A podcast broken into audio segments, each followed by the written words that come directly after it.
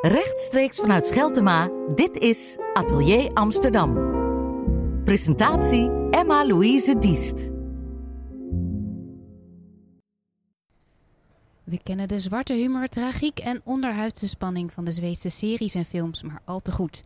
Maar we zouden bijna vergeten dat het land ook een van de grootste toneelschrijvers kent. Lars Noren schreef De Nacht, de Moeder van de Dag, een intrigerend familiedrama. Een gitzwarte komedie, een verhaal dat ons onherroepelijk naar de keel grijpt. En vandaag is bij mij te gast Minne Kolen, Mhm. die ons eh, iets meer gaat vertellen over dit stuk. Ja. Want eh, ja, het roept al meteen wel wat vragen op. We hebben een familie, vier eh, gezinsleden in een Ja. hotel. Ja. Ja. en daar stopt het een beetje, hè? Ja. Althans het verhaal. Maar dan gebeurt er nog een hele hoop. Kan je een klein beetje schetsen, het begin of waar we naar gaan kijken? Mhm. Ja, je hebt wel gelijk dat er weinig gebeurt. Maar de, ehm, Lars Noreen is iemand die eh, zijn karakters opsluit in een ruimte. Ehm, eh, dus in dit geval vier gezinsleden, gebaseerd op zijn eigen gezin. En ehm, hij laat ze eigenlijk alles zeggen wat er te zeggen valt. En alles uitvechten wat er uit te vechten valt. Te zoeken ja, eh, waar de liefde nog is. En dan pas eh, laat hij het eindigen. Maar eigenlijk alles in het stuk is multi-interpretabel. Dus ik denk dat mensen aan het eind van de voorstelling denken: oh, ehm, eh, dit gaat alleen maar zo door. dit eindigt in zelfmoord of het wordt verschrikkelijk. En de ander zal denken: nee, nee, nee. Gezinsleden gaan nu uit elkaar en ze gaan een gelukkig leven leiden. Ja, want er wordt wel vaak gezegd over zijn werk dat het aanvankelijk heel erg zwart is. Heel negatief. Maar er zit ook een bepaalde kijk naar de toekomst die misschien iets minder negatief is. Hoe gaat dat samen? Nou, de- het zit eigenlijk in de titel van het stuk: De Nacht, de Moeder van de Dag. Dat komt uit een gedicht. De laatste regels zijn daarvan: ehm, Vriend, eh, verheug u en zing in het uur van uw droefenis. De nacht is de moeder van de dag. Chaos, de nabuur van God. Dus de nacht, de totale diepte, de ellende, de depressie, de alcoholisme, het, eh, de agressiviteit, geweld, haat. Daar, dat is eh, de schaduwkant. En daaruit zal de dag komen. En ehm, ik zelf vind het louterend om te spelen. Dus ehm, ja, je gaat naar heel, hele diepe verschrikking. Maar je komt daar heel ja, gezond uit. Of sterker. Ja, dus ik, ik, en, en, ik, en het is ook nog gewoon heel erg grappig. Dus eh, ook, het is gewoon hele zwarte humor. Papa is een alcoholist en eh, die, die, eh, die, die, die liegt over alles. En zijn liegen is ook fenomenaal. Eh, heel begaafd, zeg maar. En eh, ik ben dan zijn zoon en ik betrap hem op een gegeven moment dat hij uit een eend die hij in de marinade heeft gelegd, een klein flesje jenever haalt. Dus die heeft hij in die eend verstopt. En hij heeft net een scène lang gesmeekt dat iedereen hem moet vergeven en dat hij nooit meer zal drinken. En dan, anders verhangt hij zich in de vlaggenmast. En de scène daarna haalt hij dus een flesje uit een eend. En ik betrap hem en ik zeg, hé hey pap, eh, niet zo gulzig, je bederft je maag. En dan zegt hij, wat? Eh, Wat doe je hier? Ik heb, ik heb, helemaal niet gedronken. Oh, wat deed je dan? Ik, ik, ik keek alleen even in de fles om te zien of hij leeg was. Ja, waar, haal jij het recht van aan mij te verhoren? Ga maar weg. En dan, eh, dan ga ik hem afpersen. Dus dan dreig ik mama te roepen. En dan gaat hij smeken. Ik geef je 50 euro als je niet aan mama zegt. En dan weet ik daar 200 euro van te krijgen. En die krijg ik dan. En dan loop ik weg en dan zegt hij, wat ga je nu doen? Ja, nu ga ik aan, aan mama vertellen dat jij hier aan het zuipen bent. Dus dan duiken we meteen eventjes echt eh, dus in zo'n dialoog. Ja. Wat, wat natuurlijk gewoon eh, lekker eh, spettert en knettert. Mhm. Maar als je dus begint hieraan, dan ga, krijg je die tekst voor je. En dan om het te laten knetteren, wat beweegt je dan? Wat, wat, wat zoek jij of wat heb je nodig om dat zo tot leven te krijgen? Ja, dat is een hele goede vraag. De eerste keer toen ik auditie deed voor het stuk, toen vroeg ik ook aan de regisseur waarom in godsnaam zou je dit willen spelen? Waarom zou je dit op de vloer zetten? Ik vind het zo depressief. Het is gewoon, deze mensen haten elkaar alleen maar. En hij zei nee, dat is niet hoe ik het zie. Ik zie er heel veel liefde in het stuk. En dat is waar ik nu twee maanden mee bezig ben geweest om te zoeken waar de liefde zit. En het blijkt dat er ongelooflijk veel liefde in zit. Maar liefde is een groot woord natuurlijk, Mhm. hè? Ja, Dus dat, ehm, als je dat een beetje... Nou, kijk, dus, dus ehm, ze zitten vast in een, in een verschrikkelijk gezin. Maar niemand gaat weg. Terwijl je kan gewoon de deur uitlopen en dan, dan, dan, dan is het opgelost.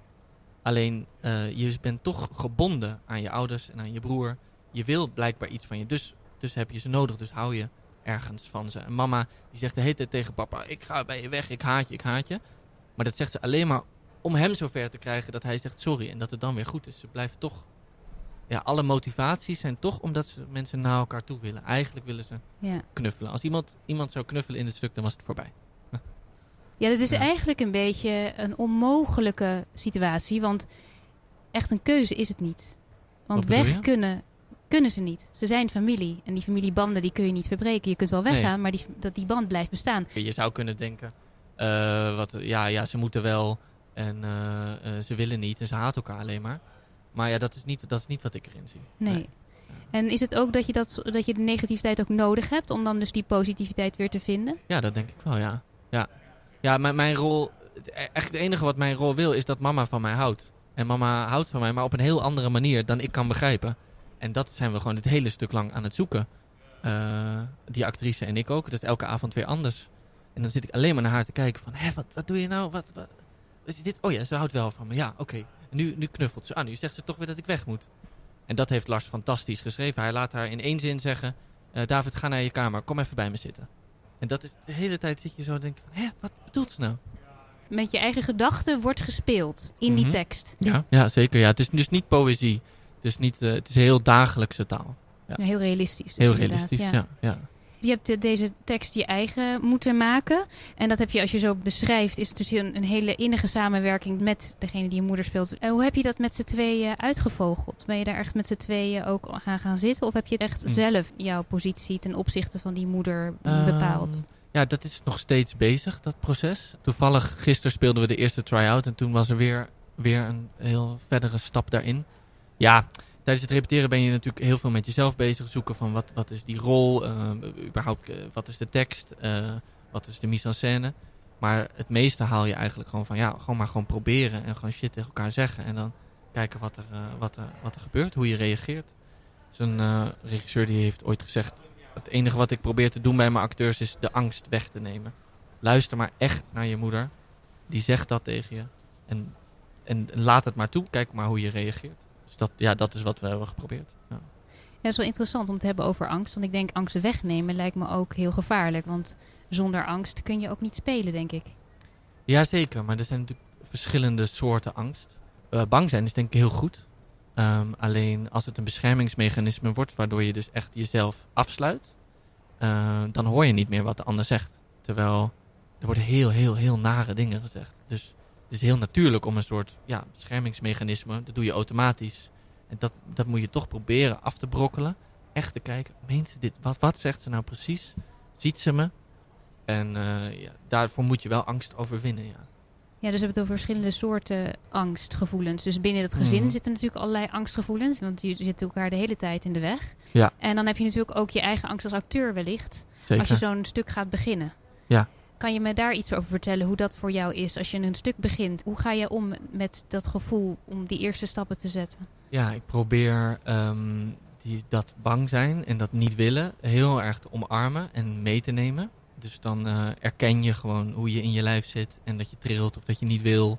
En dan ja, toch gaan. Ehm, en niet een soort masker opzetten van ah, ik doe dit zo, eh, ik ben stoer, kan me niks schelen. Ehm, dus dat probeer ik eh, te omarmen. En verder is denk ik het belangrijkste om lol te maken. Gewoon onzinnige dingen te doen, grapjes te maken. Eh, Ja, ook elkaar natuurlijk buiten de repetities te zien. eh, s ochtends te kletsen, elkaar een beetje te pesten. eh, kijken wat iemand kan hebben, wie iemand is. En dan langzaam leer je elkaar te vertrouwen. En ja, vertrouwen, dat is, dat is echt het allerbelangrijkste. En dat, dat vind ik nog steeds heel ongrijpbaar. Want soms is het er en soms is het niet. En dat heeft gewoon met hoe je bent opgestaan. Of wat iemand, hoe iemand naar je kijkt. Of dat je, ja, Dan Ja, is elke is- dag dus ja. eigenlijk een soort uitdaging om ja dat absoluut. vertrouwen op te zoeken. Ja, ja, ja absoluut. Ja, ja. Maar dat is wel een beetje gelukt met, eh, met deze theatergroep, denk ik, als ik het zo hoor. Ja, nou ja, eh, op en af, op en af. ja, soms even helemaal niet. En, eh, maar ik ben dan ook iemand die dat dan uitspreekt. En dan zeg ik, ja, jongens, ik voel me niet veilig. Ik kan zo niet spelen. Ik weet niet, ik, er is iets wat me niet goed zit. We moeten het even uitspreken. En iedereen bedoelt het natuurlijk goed. Maar ehm, ja, soms heeft iemand net iets verkeerds gezegd. Of dan Ja. zegt hij, het is niet goed. En dan, oh, dan eh, durf je niet meer. En eh, zo moet je, ja, zo zoek je elkaars grenzen. Ja. Ja, als ik het zo hoor, ben je ook wel heel gevoelig voor wat anderen voor gevoel dan ook met zich meebrengen naar zo'n repetitie bijvoorbeeld. Ja, ja, best wel, ja. Ja, ja, soms zit dat in de weg en soms helpt me dat heel erg. Ja. Ja, is dat soms eh, wanneer het je in de weg zit om het uit te spreken, dat is dan een manier om ermee om te gaan? hela- ja, dat is helaas weer- mijn enige... ma- eh, of helaas, ja, dat is mijn enige manier. Ja, Dat, eh, nou, als dat heel inmiddels- werkt, dan is dat natuurlijk wel heel fijn. Ja, ja, precies. Ja, ja. Ja. zo, zo, zo moet ik dat doen. En dat is, ja, dat is al bij- helaas al bij hele kleine dingen. Als ik een soort wormpje in mijn hoofd zit met een kleine gedachte, dan enige wat helpt is hem uitspreken. Ja, Ehm, heeft jou het spelen ook geholpen? Want eh, ik neem aan dat dit is een manier waarop je met dingen omgaat al voordat je acteerde. Helpt het acteren jou om eh, die rust te vinden? In mijn leven. Ja, als je het wat eh, breder trekt. Ehm, helpt het acteren mij? Oeh, dat zou ik niet weten zeg. Ik denk dat het me wel heel veel over mezelf heeft geleerd. Maar aan de andere kant ben ik nog steeds heel hard aan het zoeken wie ik eh, ben. Dus in bepaalde zinnen ben ik wel rustiger geworden. Maar het is ook misschien gewoon volwassen worden. Ja, op de vloer krijg je wel heel veel de ruimte om allerlei kanten van jezelf uit te proberen. En ja, maar is misschien ook wel specifiek met dit stuk. Eh, ja, ja dit, deze rol is 16 jaar. Dus ik mocht even terug naar eh, een periode dat je echt heel erg aan het zoeken bent eh, wie je bent. En jezelf totaal niet vertrouwt, jezelf haat. Denkt dat je niet deugt. ehm, eh, dingen uitprobeert, mensen uitdaagt. Dat En, klinkt eh, als een fijne tijd. verschrikkelijk tijd. Maar ik was een heel brave puber. En heel netjes. Ik ben eigenlijk steeds, eh, probeer steeds lichter en losser te worden. Ja, dus je neemt eigenlijk het eh, publiek een beetje mee in die zoektocht.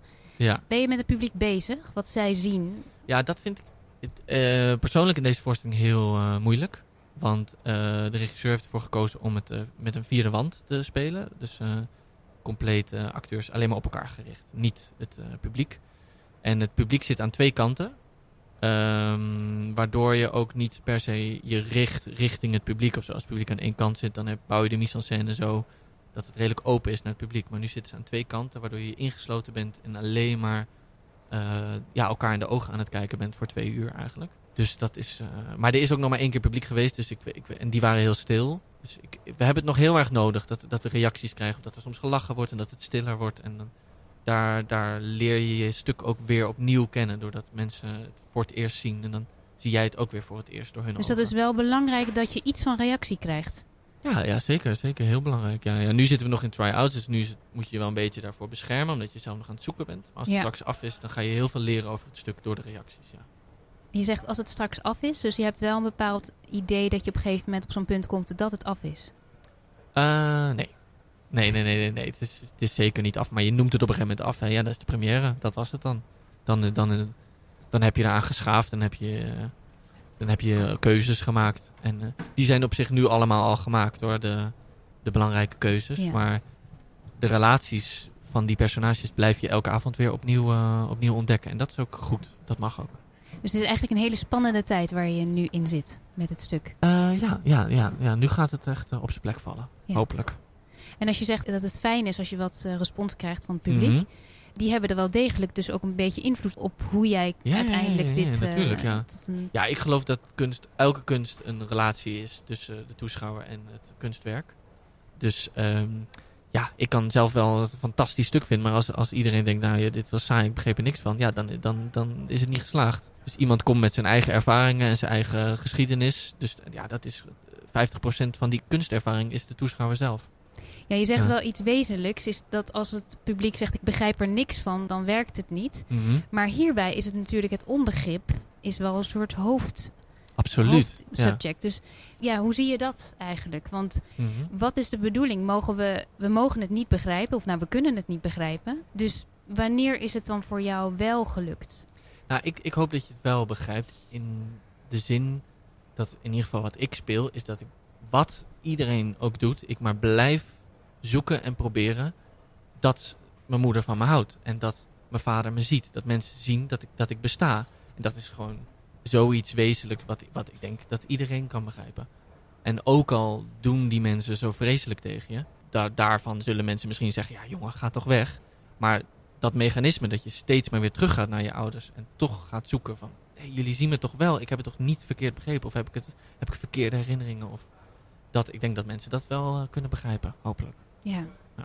We hebben er al een klein beetje van mogen snoepen van dit familiedrama. En die zoektocht, die eigenlijk niet stopt. Ik wil je ook heel veel plezier wensen met die zoektocht. En dat we daar eh, maar deel van uit mogen maken. Dank Ja, je wel. Dankjewel.